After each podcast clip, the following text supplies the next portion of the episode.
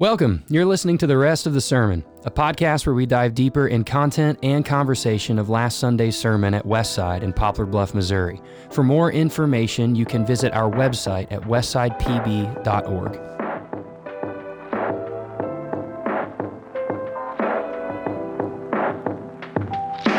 And we are back to the rest of the sermon. Thank you guys so much for tuning in today as we continue in our conversation. The goal of this podcast is to dive deeper into content and conversation from last Sunday's sermon. And so we're diving in in the series Memento Mori. And we've got a full house. Uh, Miss Nikki is here with us. And Hey, ladies and gentlemen, back like cook crack, Mr. Tyler Saxon, ladies and gentlemen. Hi, everyone. Hello. Did you say cooked crack? Yeah, it's a rap line. Okay. It's a rap. Fat Joe.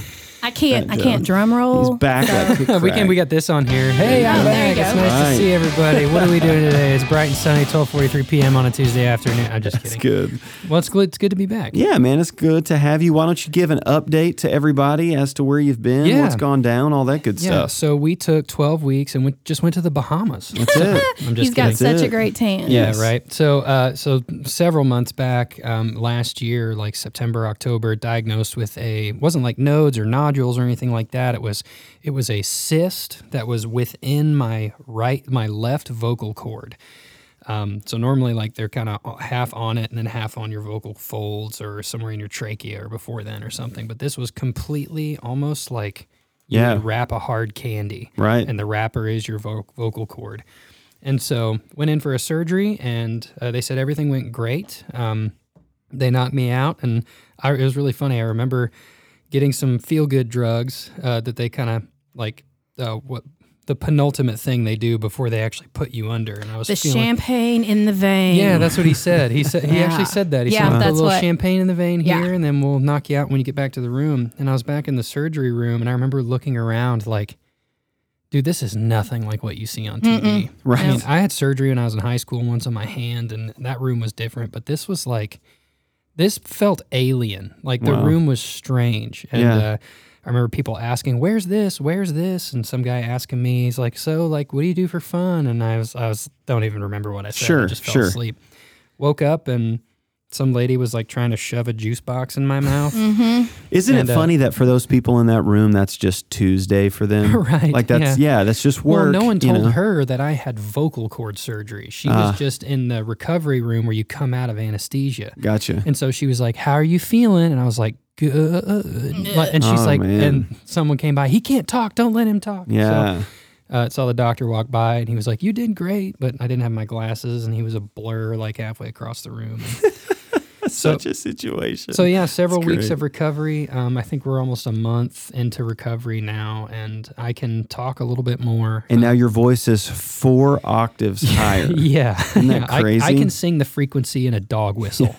I'm just kidding. I can't do that. But But everything's normal. yeah, everything is good. I'm Good. I, I'll basically have to kind of relearn how to sing like extra low registers that I used Johnny to, Cash. and then like higher pitch stuff. I'm just because there's no telling how long that thing was there. Yeah, sure. And he's like, you could have learned that could have helped you to learn how to sing certain things. And so now you just have to learn it again. So, Interesting. so yeah, but we're all good. Good report. I go back for one final scan Yay. in like a month. So, nice. Yeah. Awesome, man. Yeah. So thanks for having me back. Uh, It feels weird being in this room, Right? seeing the RodeCaster here and I seeing love you it. guys. But so I'm going to kind of walk us through. We're still in Memento Mori. We are. Remember your death, which has been a really awesome series. Um, if there's been, one intense. takeaway for you guys so far, especially you, Jason, you don't know what any of this series is about. So I'm just kidding. Like, like what, what, uh, what's one huge takeaway for you guys? Either you've heard from somebody or something that impacted you on a Sunday as you were hearing it, or Jason, even as you were speaking it or preparing for it. Yeah, I think primarily the most of the time I I don't know what a series is going to do Yeah. and and so and the series changes a lot as you're teaching it and studying it. This one I was pretty confident that this will get a reaction out of people. I didn't know which one it would get. Yeah. I thought a lot of people would be like, blah, this is like, uh, you know, why Yeah. are we, d- there's a skull on the graphic and like this, that, and the other.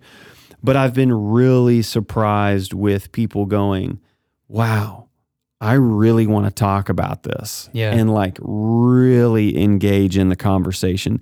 And That's plus, awesome. I mean, the topics that we're hitting are really fun and people have questions. Oh yeah, they're about. super fun. Yeah. You know, um, but but the Party death topics right aspect, there. yes, the death aspect to people, I think is is been an invitation. So Yeah. it's been interesting. If you want to have fun at your next party, just talk Yeah. about this series. But just Yeah. put it on for the group of people. Balloons will Yes. help Yeah. set the mood. By the way, the graphic is like it's not cheesy. Like No, like smart no. marketing, the guys in them, they've done a fantastic. I know that's not what you were saying. Sure, like, sure. Like I think the uh, this is one of my favorite logos and artwork that we've had commissioned for I think a so. series. It's really cool. you mean other churches don't play knocking on heaven's door on Sunday morning? well, not on Facebook. They don't. we Sure hit that mute because I about that copyright stuff, do, man. do you know who's getting more traction than knocking on heaven's door now?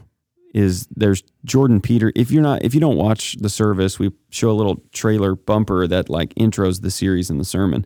And in this one, it's a snippet from one of Jordan Peterson's lectures. Mm-hmm. Yeah. And so I had like three, like every Sunday, somebody will come up and go, So do you listen to Jordan Right. Peterson? Yeah. That was Jordan Peterson, right? I that had was a Jordan friend Peterson. text me. He was like Jordan Peterson, huh? Yeah. I was like, yeah, it's kind of yes. Yes. That's What about you, great. Nick?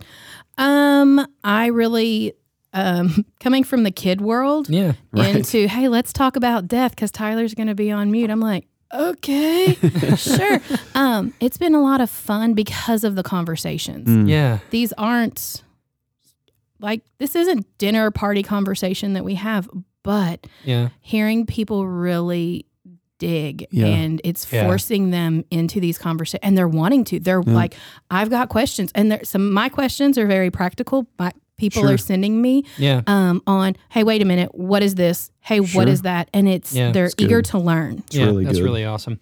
A couple things for me. Um, number one, like to hear people sing in response after hearing the weight of the truth of how Jesus defines these things in the scriptures, to hear people's voices raised and lifted high and taking communion together has been my favorite part. But my, Mm. my most favorite part, and I think all of us, we've said multiple times over the last several weeks, is the salvations that we've seen Yeah. in response to this. And Yep.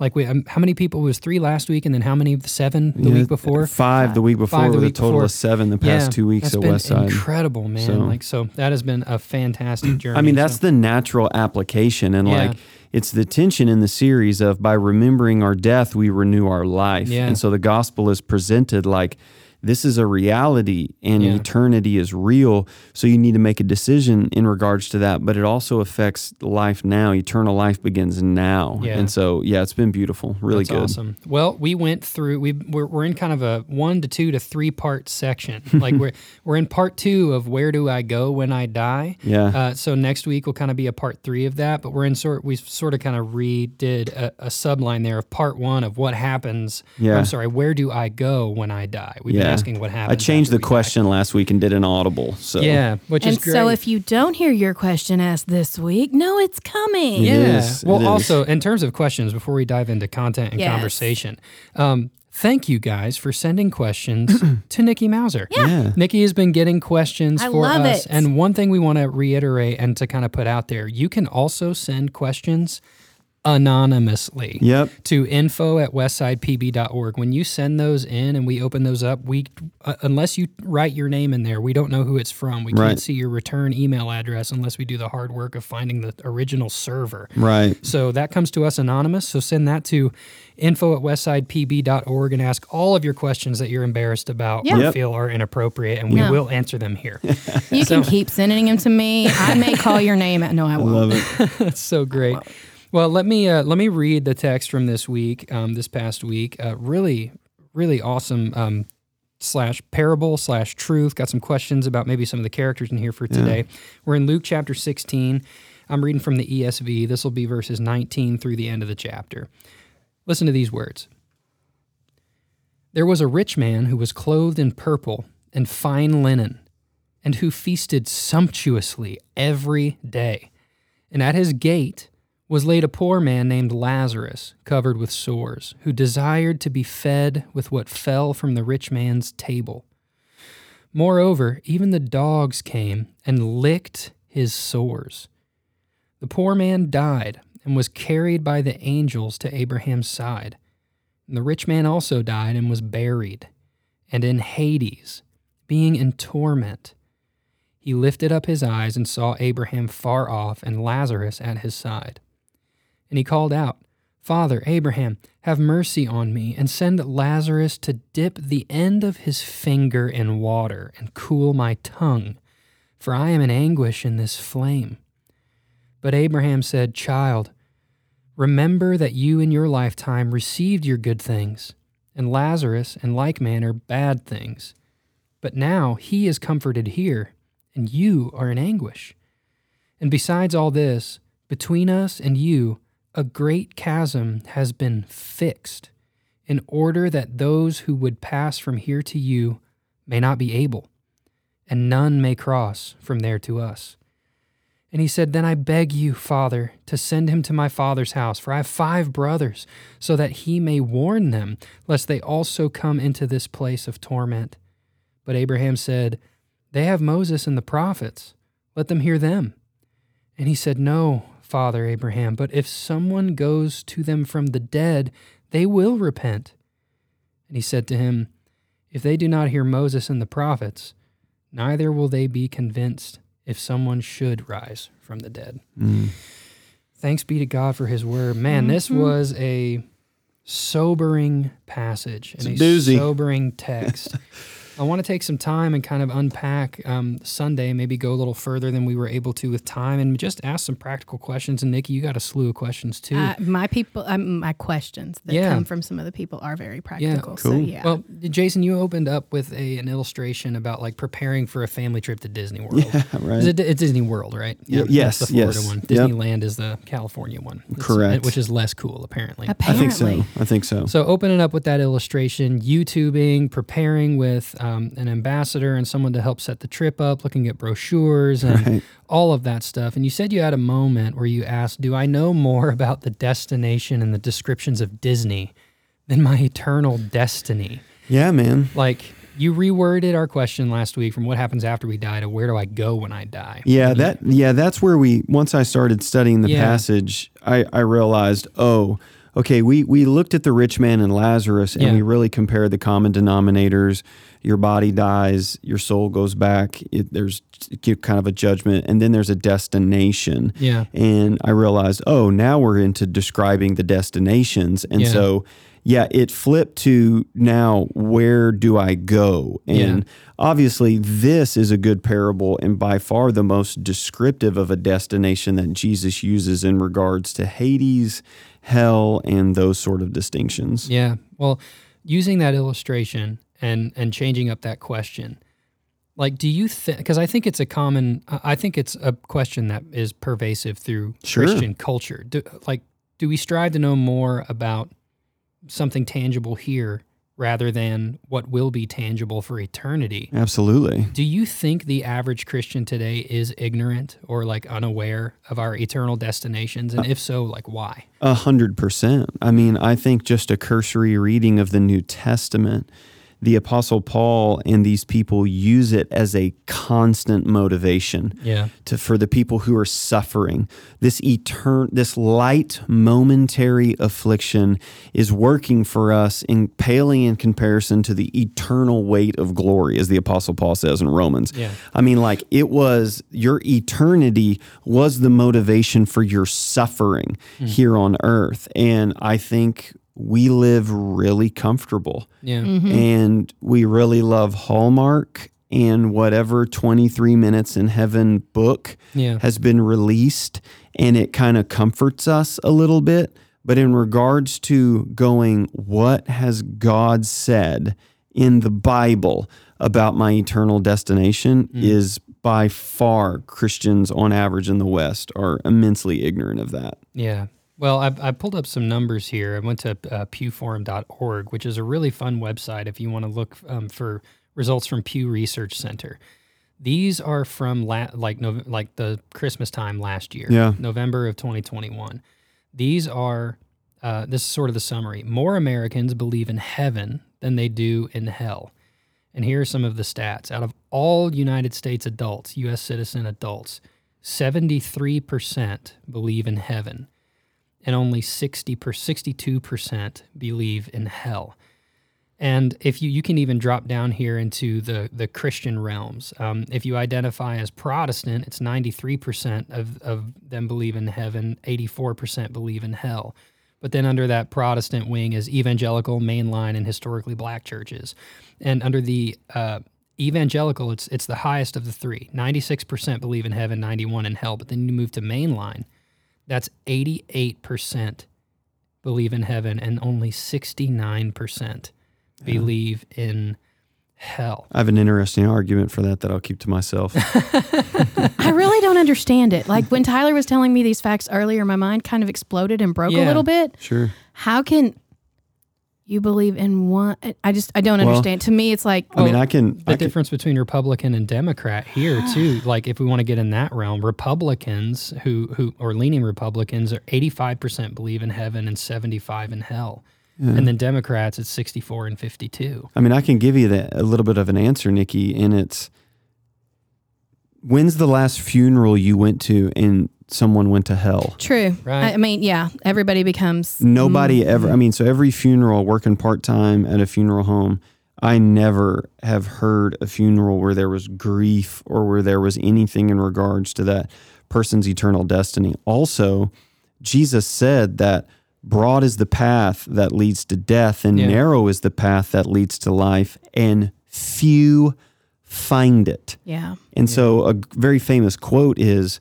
When we get to heaven, we'll be very surprised as to who is there and who's not Yeah. there Yeah. in that sense. And I don't know how true that is as to we'll focus as to who's not yeah. there. But I mean, Jesus said that, like, this is something that's not popular. Yeah. And so, of course, it makes sense. Well, uh, it's striking to me that almost a quarter of evangelicals and mainline Christians don't believe in hell. Right. almost 25% um, is on the other side. And so, with those numbers, like I want to ask the question why is it important that we know and believe what Jesus spoke to us, or at least give attention to it in regards to what happens to us after our bodies die? Yeah. Like, why is it important? Like, wh- why do those num- Why are those numbers shocking? Why isn't it a 100 A 100? Yeah. I mean, I would say at a very elementary level, it's sad because it's only three quarters of the story. So nobody Yeah. goes to a movie and walks out before the end. Right. And what we're saying and what we're studying is the finality to the story Yeah. the new heavens and the new earth, the resurrection, all of that. And we are so earthly minded in this sense that we just really think that what's happening now in our little finite lives are the end all be all. And so it's it's sad to me because you're not getting the full picture. You're not getting Yeah. the full story of creation, consummation and all of those things, you know. Man. Well, you moved us into some context, um, and we and we looked at these words, heaven and Hades. Yep. Hades. And so we broke down some of the subwords of that. Um, but before we before you got into that, you talked about the importance of how often Jesus talked about hell, Yeah. Hades, and all of that. And I'm wondering, like, I, I wanted to ask this question because the gospel is the good news, right? Sure. like is something like hell and hades does it have a place in a good news story Mm. or Yeah. is it just bad news that can be just washed out because it doesn't matter if we're saved like Sure, yeah. I think, you know, the reason why I started with with Jesus and kept emphasizing like this parable is told by Jesus. So the words torment and anguish, yeah Jesus said those words. right So, number one, you can't now separate, well, I just love and follow Jesus and just want to love people. Yeah. I'm not going to study that topic because we said that Jesus actually talked and described in detail more about hell than he did heaven, yeah which is, I think most Christians would almost challenge that. They what would did you, how did you break it down on Sunday? You said if I preached in the same categories as Jesus month by month, I would preach this many times on that. What did you say there? Can you say that again? e- every month I would have one sermon on directly dealing with money and the poor, Let's go. and a sermon on hell Everybody will be at church then. every month. Oh, and man. and I think it's significant because to answer your question, Jesus is saying that the kingdom of God is at hand Yeah. and that he is the inauguration of the kingdom of God and that then Jesus is speaking all about this. And so hell is in these big theological buckets. Think of think of your winter. Okay, so it's springtime right now. And, and, and a lot of us are getting ready to get those um, clothing bins out that have our summer stuff, our shorts and stuff in there. And we're getting ready to put our knit sweaters in the Tupperware and put it up. this concept of hell and all of this is in a Tupperware or a um, storage container that would be considered an attribute of God, Yeah. which is God's wrath, God's justice, God's holiness, Yeah. all of that. And so if you if we want to understand who God is, this is not all there is to it, but Yeah. it is a massive understanding and undertaking Yeah. to understand what that is. And so in order for the good news to be good, as Billy Graham said, it's good because something's bad. Yeah. Yeah. And so it's the compare and contrast. And, and theologians say that hell and sin and the wrath of God are like the black velvet canvas that jewelers use to show the contrast of the gospel diamond Yeah. on. And so we don't understand what we're saved from if if we don't understand how serious sin is, and then we look at the cross Yeah. and we see that God that Jesus died. I mean, so it's it's an absolute uh, essential to know the totality of the story Yeah. for sure. That's good.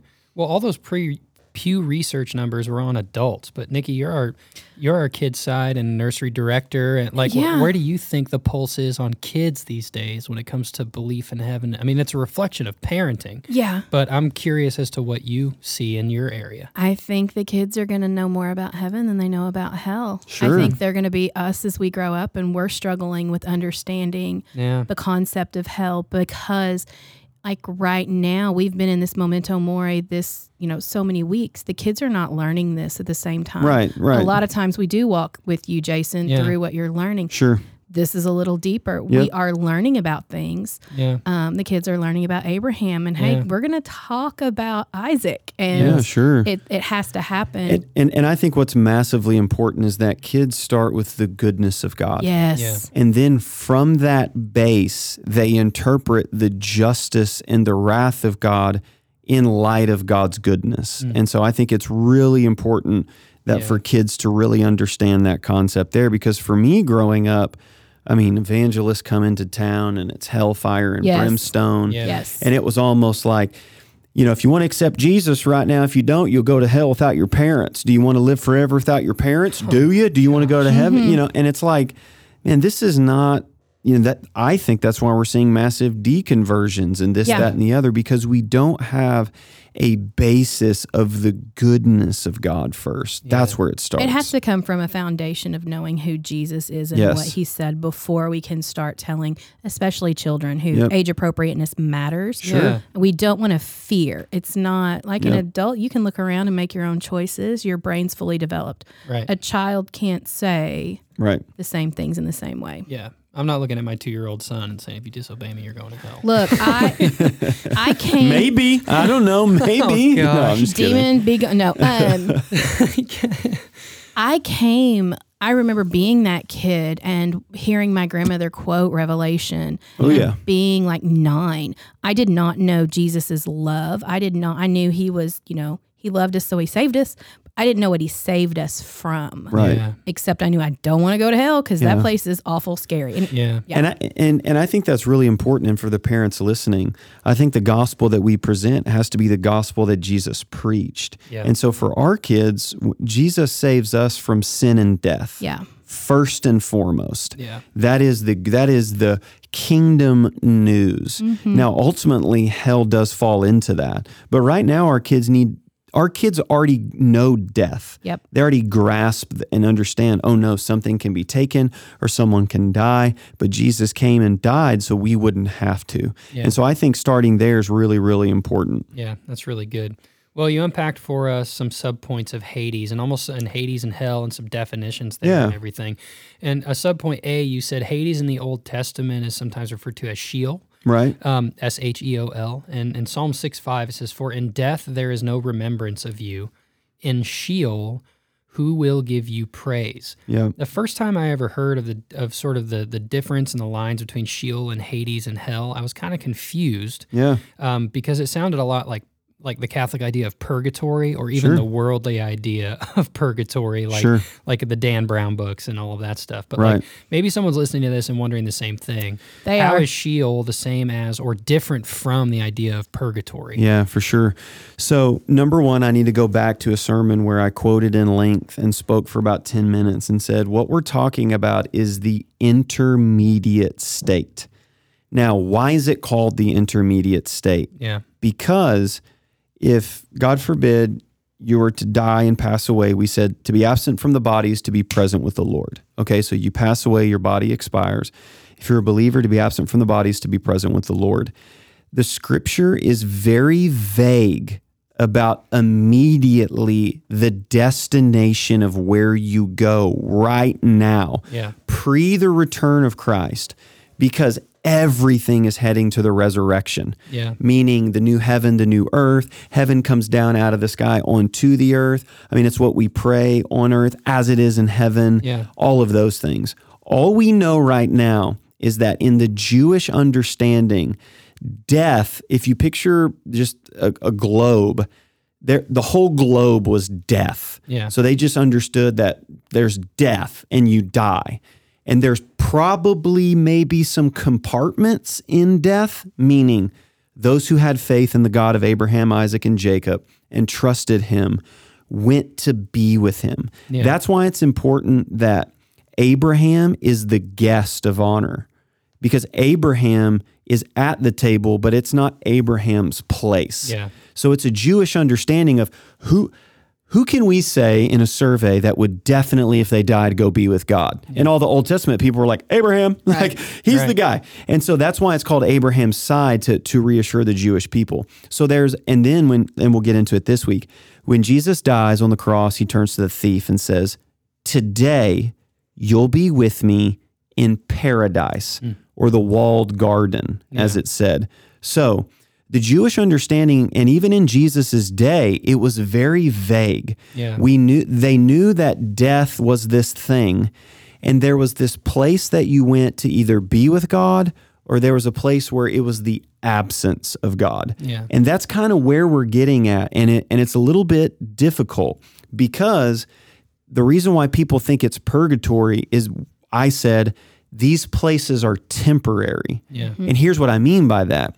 They are temporary because we are waiting for the return of Christ. Yeah. So Revelation 21 and 22, the streets of gold, Yeah. you don't go there immediately when you die. Yeah. But here's what I can say. You go to where Jesus is at. Yeah. And guess what? That's really good. Yeah. okay? That's like really, really great. And guess Yeah. what? If you're not a believer, you go where Jesus isn't, Hmm. and that's awful.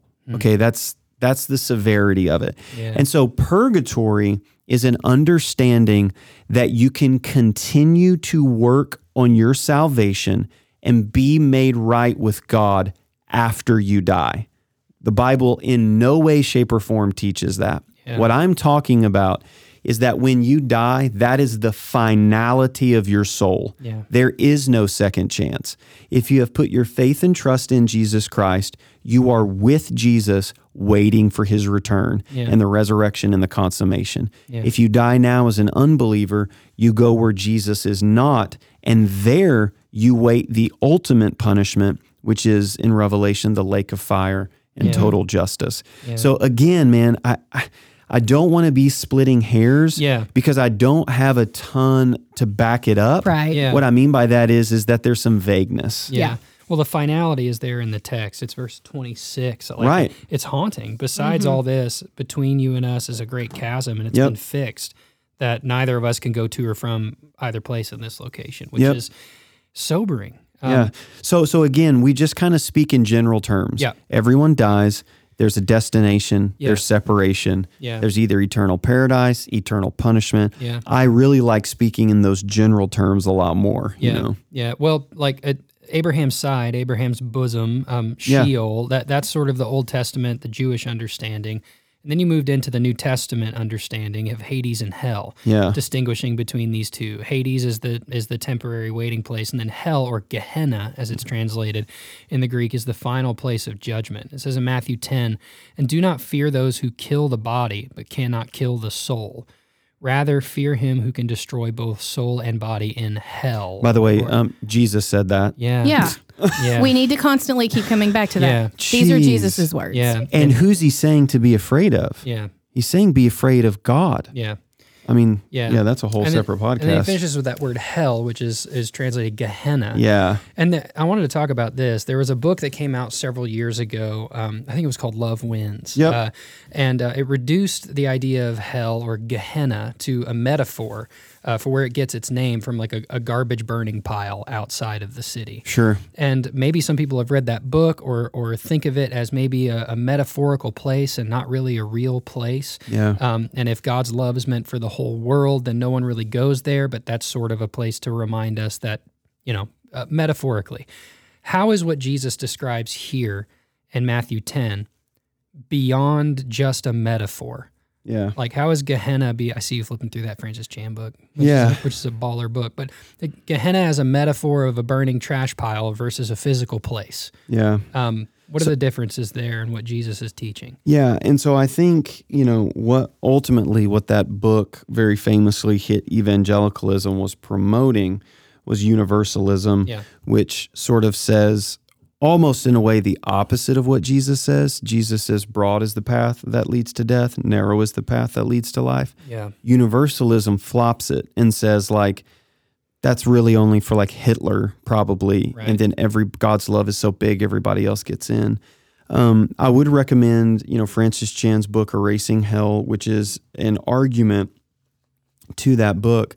But my question is this: if it is just an analogy, then it's worse than what Jesus is describing because Jesus is using earthly illustrations mm-hmm. to explain something. Yeah. And he's using a point. Also, the argument doesn't stand up the way that the Greek word is used, either through the rest of Scripture Yeah. or in other ancient literature. And then the third thing is this why don't we say that about heaven? Yeah. We never say that, well, heaven's not real or the being with God for all of eternity isn't real because it's just an analogy. Yeah. We tend to only implement that train of thought when it's something that's very challenging about hell. Yeah. And one thing, and we'll get into this later on, but one thing that uh, Tim Keller, who's in New York City and tons of smart people, and he did a sermon on hell, and a guy came up afterwards and says, There's no way that you really believe in like these literal descriptions and stuff like that. And Tim Keller says, Nah, man, I don't think those are literal. I think they're much worse. Mm-hmm. Yeah. And I think that's what Jesus is doing. And so the argument is very shaky to say that it's an analogy. And Yeah. even if it is an analogy, the principle's still true. Yeah. Like the kingdom of God is like a farmer with seed. Yeah. Was there a literal farmer with seed? Yeah. No, but the principle is true that the kingdom of God is expanding and growing. Yeah. So I would just kind of push back on that, and I would also really, I mean, erasing hell. There's there's a few other books, but man, this is something that I even confess Sunday that I struggle with in my theology. It's difficult and it's tough, but I will say this. Another author said that if you have a God who never disagrees with you and never challenges you, then it is not God that you worship, it is yourself. Mm-hmm. Yeah. So, by very definition, if God is going to be God, he has to be other than me Yeah. and separate. And so that's just in faith where I sort of just rest that and bow out. That's so, good. That's good. Well, another sub point here, and and this kind of leads us to the big question that we'll get to kind of at the end of this. But um, so this is kind of good news. Uh, Matthew twenty five forty one. Then he will say to those on his left, "Depart from me, you cursed, into the eternal fire prepared for the devil and his angels." yeah. Can we unpack that for a minute? Because I think a lot of people, uh, when it comes to that big question that we'll get to a little bit later, it's like, why would hell even exist? Sure. why would hell even be a place if the gospel's good news? Um, eh, but the, it's almost like there's a sliver of of good news in there be, of even the origin of why hell was even prepared or Yeah, created because it wasn't for us. Right. And Yeah. and this is the teaching point where I think that you could actually incorporate kids and just say that, you know, that the story of Satan rebelling against God, he wanted to be God rather than worship God. And so what we said Sunday is that hell was created for Satan and demons. It wasn't Yeah. created for God's creation in regards to humanity and stuff like that. And so I think when we start to introduce these concepts, we introduce them in generalities like that when it comes to our kids because Satan is the embodiment of everything that is evil, everything that is corrupt. And I think it's important to know that God's justice is very important. And, you know, some people might have a con, you know, a problem with that, but I would say this, like do you lock your door at night? Right. Well, then you believe in a concept of justice. Yep. Yeah. Why are you keeping those people out at night? Yeah. Why isn't your door just open and you let everyone in? Right. But people flip that and they think that on God. Yeah. You know, and so it's the the concept of justice, which we'll get into. But yeah, I think that's really important to know, man, is Yeah. that God didn't create this. Like I said Sunday, God's not Sid from Toy Story. I loved that analogy. Jesse analogy. turned to me and said, "He said Toy Story." That's great. yeah, he's not it. burning toys with a Yeah, magnifying man. glass Jeez. or launching them to to obliteration on Yes. a rocket.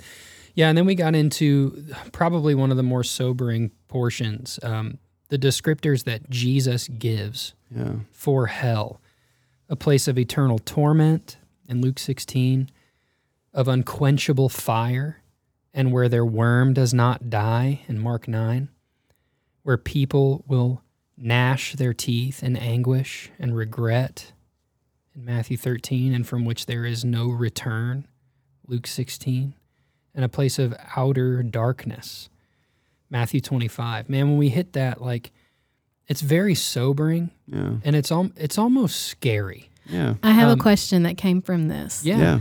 Um, they we have people who want to know which one we identify with the most when we are thinking of hell. Mm. Um, when you visualize it Yeah. and you think of that, if it is a point to, and it is, turn away from. Why we repent, we want to turn away from the this and towards Jesus. Sure. Yeah. What which one of these areas that Jason described does it kind of resonate with us? I would before we answer that, I would like to challenge too. Oftentimes people say, you know, there doesn't need to be hellfire, brimstone preaching. Yeah. In the book of Jude, it says that we warn people mm-hmm. Yeah. so that they could be snatched from the fire, at least a garment be singed. And what that means is we speak strongly Yeah. with compassion and with mercy to make sure that, like Spurgeon said, that if people go to hell, they go to hell over us kicking and screaming and grabbing at their Yeah. feet. Yeah. And so, again, I just think in evangelicalism and in churches in a whole, it's real popular to bash and to, but th- again, what you said, these are Jesus's words. Yeah. Mm-hmm. And to answer your question, Nikki, I would say growing up, fire, number Yeah. one, was the big one. But for me now in my theology and things changing, it's the darkness. Yeah. It's the Ah. absence of light. It's Yeah. it's now understanding the void of God. So if Yeah. God is belonging, security, and significance, then hell is the absence Yeah. of that. And if anybody would love to read probably the best articulation of a fiction aspect of hell, C.S. Lewis has a book called The Great Divorce Mm-hmm. And it's about people waiting in in a bus and they do a tour of hell and it's haunting Yeah. like in, in in his artistic way so i would say those two things what about you Yeah. guys For me, it's it's a combination of the last two, um, from which there is no return mm. and a place of outer darkness. Just the finality of that eternal separation. yeah Um, yeah. So we're all kids scared of the dark. We are no different than the kids I teach Yep. every week. We Yep. none of us want to be in the dark. Um, the no return and the regret for Mm. me, yeah like those, like, ah, yeah but darkness, absolutely. Yeah.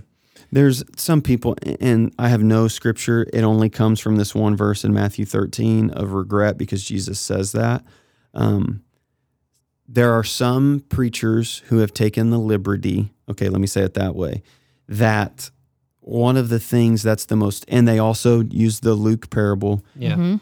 because he is haunted that he can't warn people. Right. Yeah. And so it is almost what makes hell so unbearable is that you are watching people fall in and you can't warn them, but but you see their life at play. Yeah. And because that's also the rich man and then the regret. I don't know how true Yeah. that is. I think that's kind of connecting some stuff that maybe shouldn't connect. Yeah. But it sounds awful. It, yeah. know? So Yeah, it's like what the it's like what the final ghost shows Scrooge Yep. at the end of his life. hundred percent. Well, these things are really sobering and, and they're almost haunting and scary. Yeah. And if God is love and perfect love casts out all kinds of fear, all fear, h- how is what Jesus, and we talked about this a little bit with warning, but how is what Jesus describes here supposed to impact us if it's not supposed to just motivate us by fear? Mm. What's the motivating factor? I mean, I, I, I know fear is not the the initial motivation, but reading this stuff is scary. like, like where's that? I don't. I don't think it's a balance. I think it's a perspective, and I'm just wondering how it's supposed to impact us hearing that. Maybe someone's listening and be like, "Well, man, that's scary," but maybe I'm not supposed. If I'm not supposed to be afraid, like, Sure. I think it's, you know, the fear in Sunday school, we've really done a disservice and we've said, well, kids, when it says fear God, it doesn't mean fear God. It means Right. respect him. Nope. Everybody falls down as though dead right? in God's presence. Yeah, And so, yes, there is a level that God is my father, but there is also a level in respect that that is God. yeah, The, I mean, the New Testament says that it is a fearful thing to fall into the hands of the living God. yeah, That's the New Testament. That's not even in the Old Testament. yeah, And so it's this reverence and this otherness that that immense power and majesty and Yeah. might. Yes, that fear is evoked in that almost. And I do think there's a level of motivation here that what Jesus is showing us is God's holiness yeah, and the separateness. And that what Paul says in Romans 1, we have taken sin so lightly because here's how you really change your view of sin is you get a really big view of God. Hmm.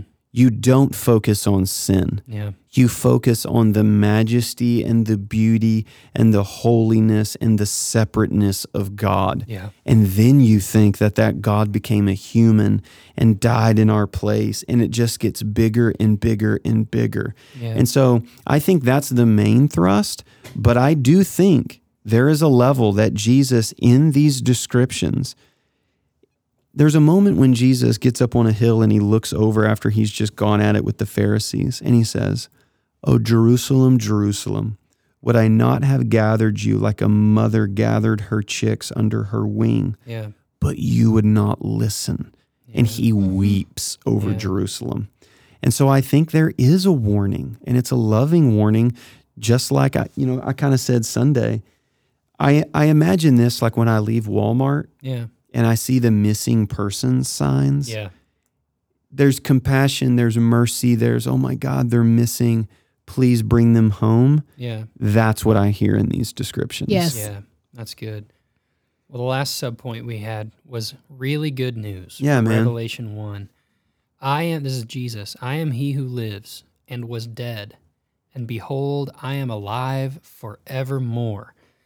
And I have the keys of Hades and death. Come on. Man, that is good news. I think that is the response to the question that we've just been asking. Like, like if if this is if this is the warning, if this is the fear, then what hope do we have Yes. from escaping this or from from living eternally separated from God in outer darkness? And it's Jesus. Yeah. He has the keys of Hades and death. And can I speak to that? I, I Yeah. think another reason why we hate those descriptions is because it puts us in our place. yeah.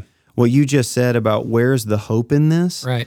That it reminds us that we are ultimately not in control. Right. In that sense. But dude, I, I couldn't wait till Easter. Yeah. I had to throw that in Well, there. can you Like, unpack that a little bit? Because Yeah. I mean, there there are some like legitimate things that that the scriptures refer to, and like maybe like what happened to Jesus after he died. Yeah, Where sure. are the keys? Where did he get them from? I mean, Yeah. like, can you unpack that for a second?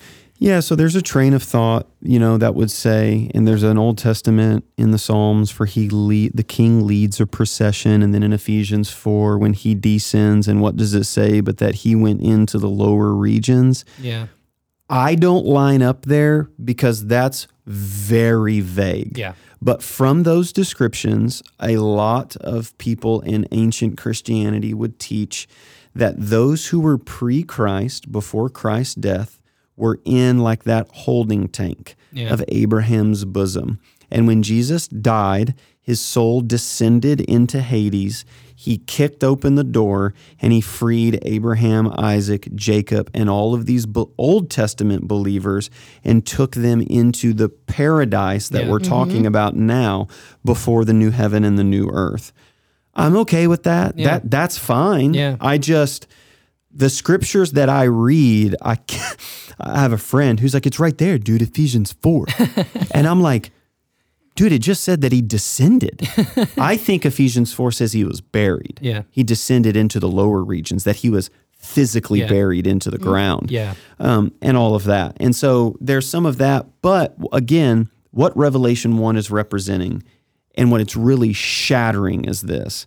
Number one, guys, hell is not the place where you go to have fun forever and drink beer and Right. I'm going to go fishing and drink beer and listen to my Lynyrd Skynyrd album for eternity. there's I- probably no beer or fishing in heaven. you know, I don't I don't want to go to heaven. Heaven's boring. Like it's not the sinner's paradise. Yeah. Okay. Secondly, it's not this cosmic arm wrestling match between Jesus and Satan. right? Like, oh no, Satan's kind of winning. Okay, oh Jesus is almost gone. Oh, Satan, Right. oh, yeah, oh, who's going to win in the end? Yeah. Jesus has the keys. Yeah. Yeah, That's synonym for he rules and reigns over hell. yeah, So he's defeated that. That's done for. yeah. So yeah, No, that's good.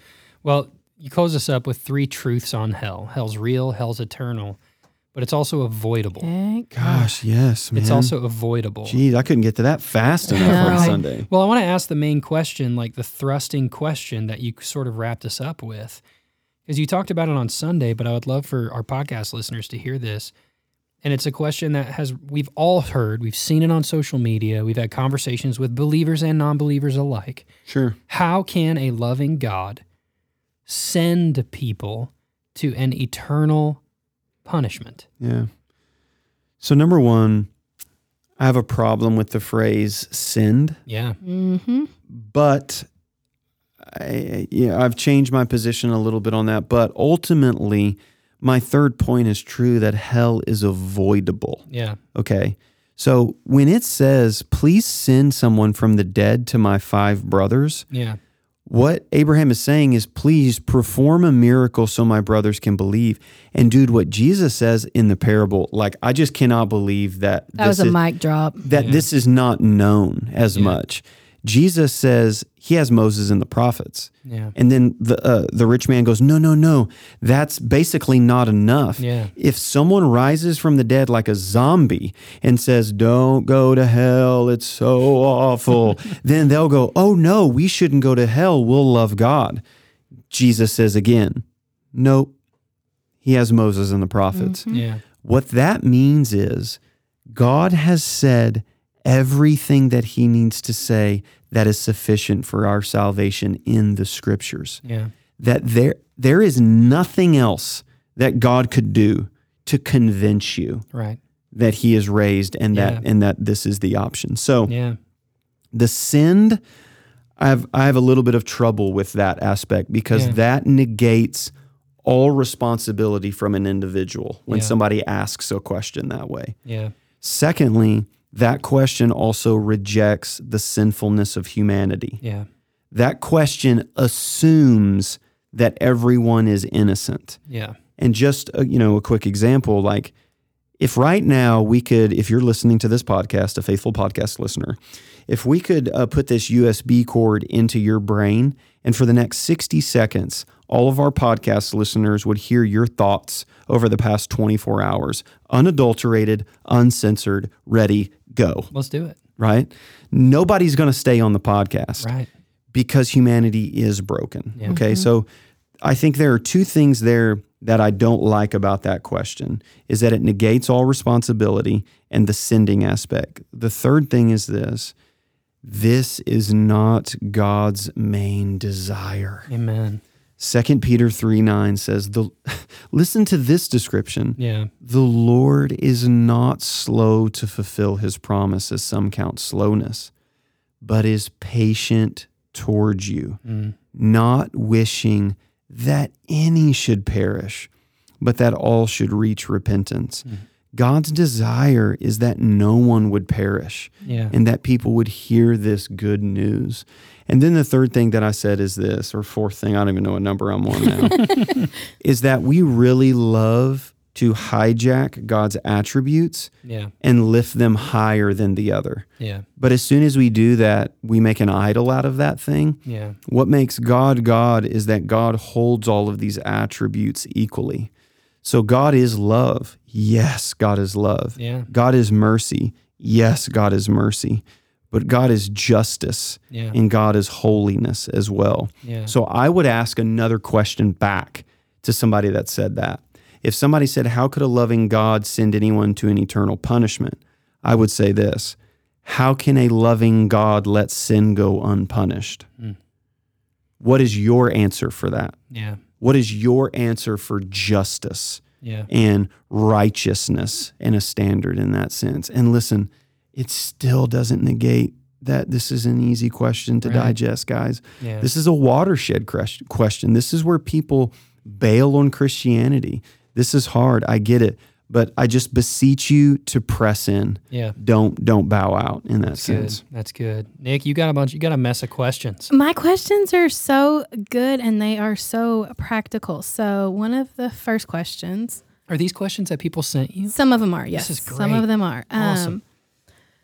What more about hell that you wanted? Because we are in, in a time crunch. We've only got so long. So, what Mm. Yeah. more did you want to say, but you couldn't, or you Yep. felt like maybe This is good. "Eh, I can't, This is good. but I really want to. So, you're in a safe place. You're in a room with me and Tyler. Yeah. No, No- one's listening. That everyone gets to hear. I would I would explore what C.S. Lewis started in The Great Divorce, which is hell actually starts now, Mm. just like heaven does. I think that's my problem with the stats Tyler read earlier. Sure. Is people are more apt to believe in heaven, Yeah. and they can believe in good things that they can't tangibly see. Yeah. Yeah. Eh, but there's bad things that happen here, and they don't Yeah. believe in C.S. living Lewis, there as long. I just that boggles my brain. um, he talks about.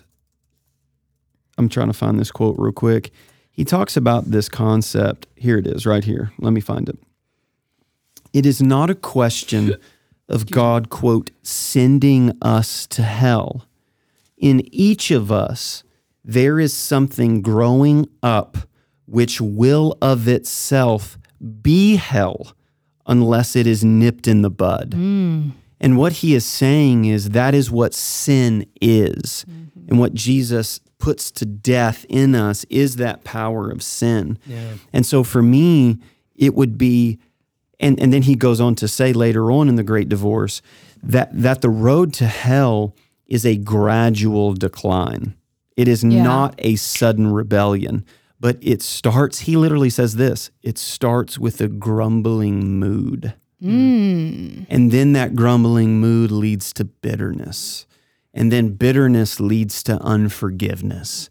And then unforgiveness leads to rage. And then rage leads to, and it's this just gradual. Snowball. And so I think bridging the application, I, I wish I could have spent more time in regards to that and the challenging of the people about the the darkness and the absence of God. I mean, I mm-hmm. read the Rebecca McCullough quote, Yeah, that was really good. but so a lot of a lot of theologians debate is hell the absence of God? Because David says, even in Sheol, I can't go to hide from your presence. So mm-hmm. even in death, I can't hide from you. Is it the absence of God or is it the presence of God in his full wrath? Oh. That's a significant question. And I think either are awful. And so I will leave it to the theologians in that sense. But I think some of those concepts that intrigue me, um, you know, I would like to speak for a couple hours, but the Okay. kid side nursery workers would get mad at me Um, on a Sunday morning doing that. We love you. um, and actually, we felt like you finished early this week. It I was, did. Yeah, it was I wild. Um, okay, so switching gears from the deeper, more unanswerable opinions, let's get into some very practical things. Lucifer and Satan, hmm same person? Yes. 'Kay. So there's a little bit That of was a debate. Yeah, sure. So there's a little bit of ambiguity in that, but you know, again, guys, gosh, this is like the nuancy stuff, man. Right. This is where we don't have a lot, but we do understand at some point I fall in the category that while God is creating the universe, Satan or Lucifer gets jealous at that creation because all of it is to worship God.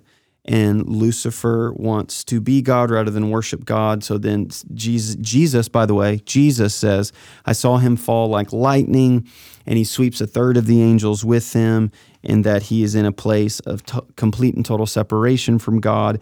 And then in between those days, he enters into the garden in order to tempt Adam and Eve in regards to that. But yes, in the scriptural understanding, the devil, Satan, Lucifer, all of that is synonymous with the same being. Okay, we've got we've got a lot of new believers, and I love that they're coming to like I love these practical questions as much as I love the deep. I do love the Absolutely. the just hey wait a minute, um, and then on that same kind of token, is this the same Lazarus Mm. from the story Yeah, sure. later on where Jesus wept? Right. So this, no, it's not. But Lazarus was like Bill. okay, back then the name was really, really common because the name means God helps me. And so often when you would, ha- if it's a male and a baby was born, that's a big deal for your family. That means your lineage is going to, your name, your all of that. And so oftentimes people would be like, God has helped us. Let's name them Lazarus. So no. And again, this is a parable. But I think personally that it's a bit more than a parable because he names Lazarus in it. And I think that's significant as well. So not the same person, not the, Not same, the person. same person. Yep. Great okay. question. Um, you answered the difference purgatory, Hades, and those those. I'm glad you answered that Yeah, early sure. on because those were questions And that again, I got guys, a couple of different ways. This is really vague stuff, okay? So I could only take you to a handful of scriptures that give us some insight into this. I'm really leaning pretty heavy on church history and what you know church history has sort of taught now when you go back to augustine and those guys they teach some crazy stuff okay i mean they got some weird stuff out there so i'm really just kind of like this is where christianity's generally landed so yeah okay. Um, you spoke a few minutes ago about the thief on the cross. yep Okay. So I've heard him say anyone hanging next to Jesus gets a pass.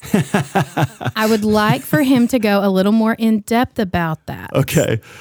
This is these people really listen. They pay attention to you. Yeah. God, that's terrifying because I say some offhanded stuff sometimes. Well, let me get a little deeper. Well, I, well, I, I- yeah, I know what they're referencing.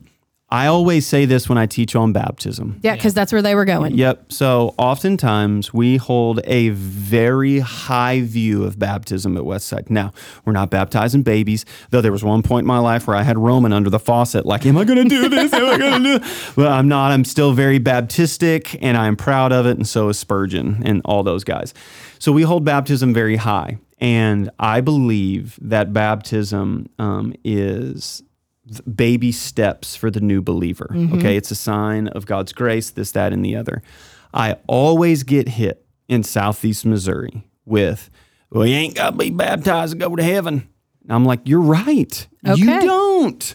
That's great. Mm-hmm. But also, the New Testament knows nothing. There is only one person in the entire New Testament who is with Jesus in heaven who didn't get baptized. Yep. And guess who it is? The thief on the cross. So I always say, the next time you're crucified next to Jesus, You get that pass? you don't have to be baptized. Okay. so that's so great that they Okay. asked that. I love it. And I love that I love that where she was coming from Yeah. because I know this person well. What about those on their deathbeds? Mm. For sure. That's where she said, you know, in moments, whether it be accidental Mm-hmm. or then of those who are maybe long term illness, yeah. they haven't came to Christ, even though like say we've been visiting with them and it is a long term illness and they make that decision moments before passing. Mm-hmm. Still the same pass. Yeah. So we're getting into some, what's really close now is like stillborn births. Mm-hmm. Yeah. men- and that's mental illnesses and those types of things. And- suicide was one that came up in that same area. yeah. And so I'll, I'll do this. I will quote Billy Graham. There you go. And Billy said, I am not God. It is not my job. It's God's job to judge. It's the Holy Spirit's job to convict.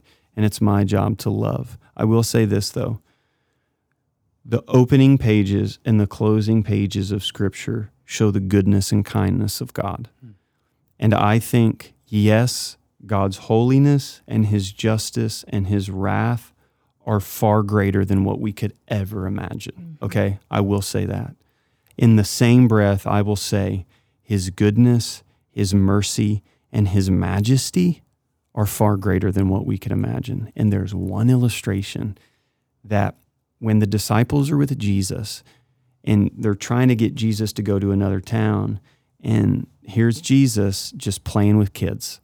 And the disciples are like, please, parents, can you, Bill, come get your kid? Like, hey, buddy, don't do that right now. That's Hey, Jesus' go robe. Mexican food. Hey, buddy, that's God's robe. Don't get all over him right now.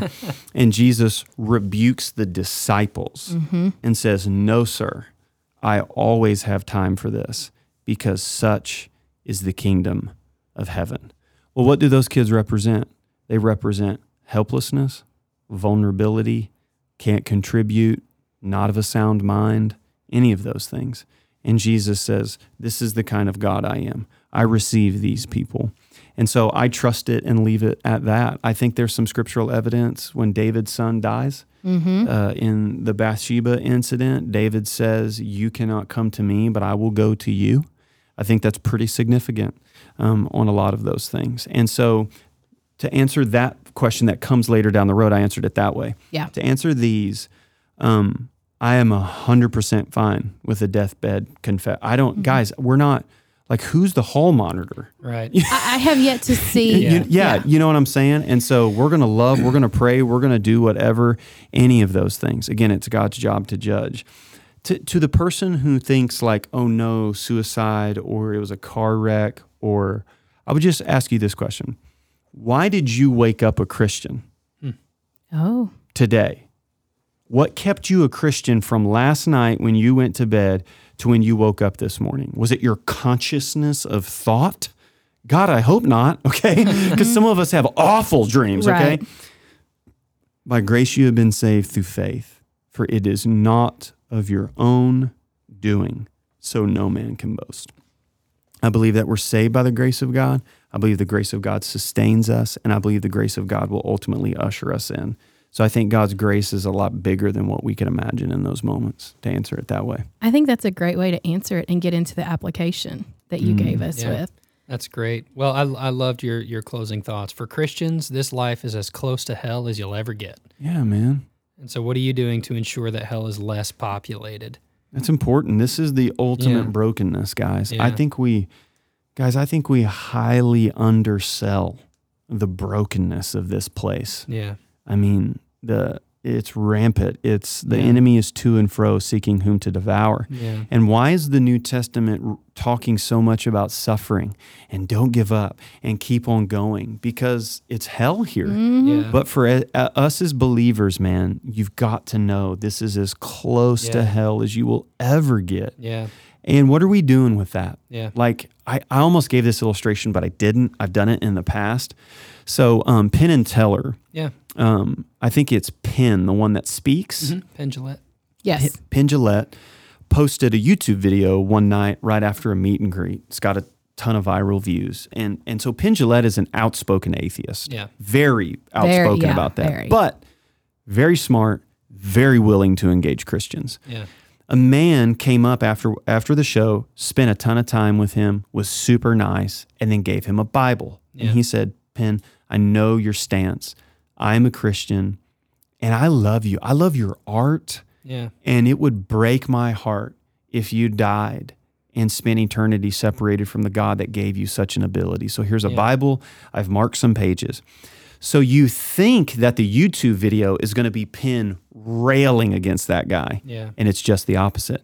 Penn gets on, describes the encounter, and then says this My beef is not with that guy. Yeah. That guy loved me enough mm-hmm. Yeah. to tell me what he actually believed.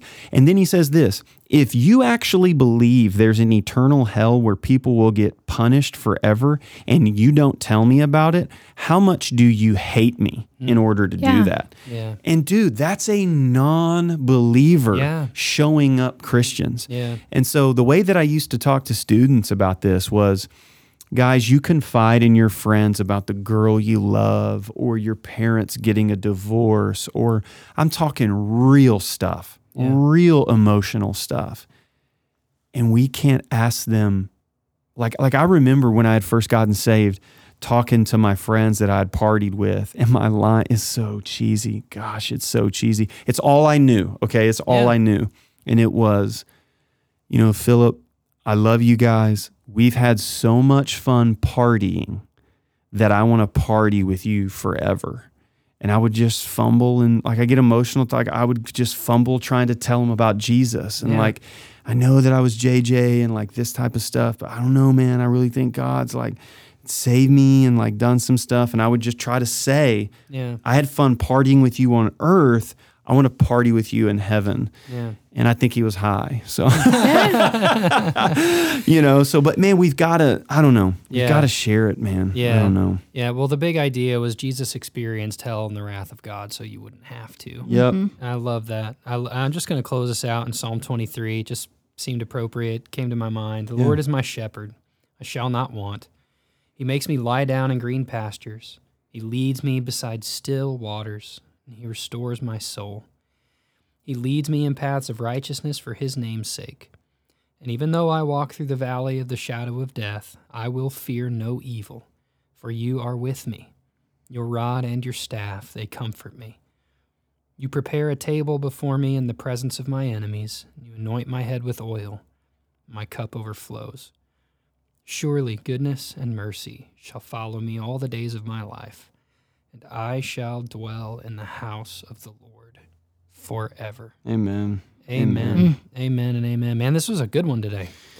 This was a good one. We're do, we're moving into part three uh, of what happens after I die, or part two of where do I go after I die next week. Uh, talking a little bit about heaven. Yes. and, uh, goodness gracious. I've gracious. got heaven yes. questions already. Yeah, Good. that's great. And then I am so excited if to you not got questions, send them in anonymously. Info at westsidepb.org. And then uh, we'll talk about heaven next week. And then what are we going to do when we're there uh, the following week? And then um, and then April 17th is Easter. Woo!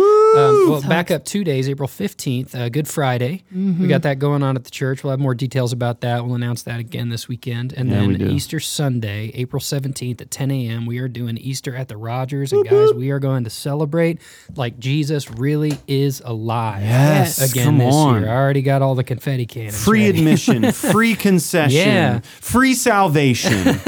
It's going to be great.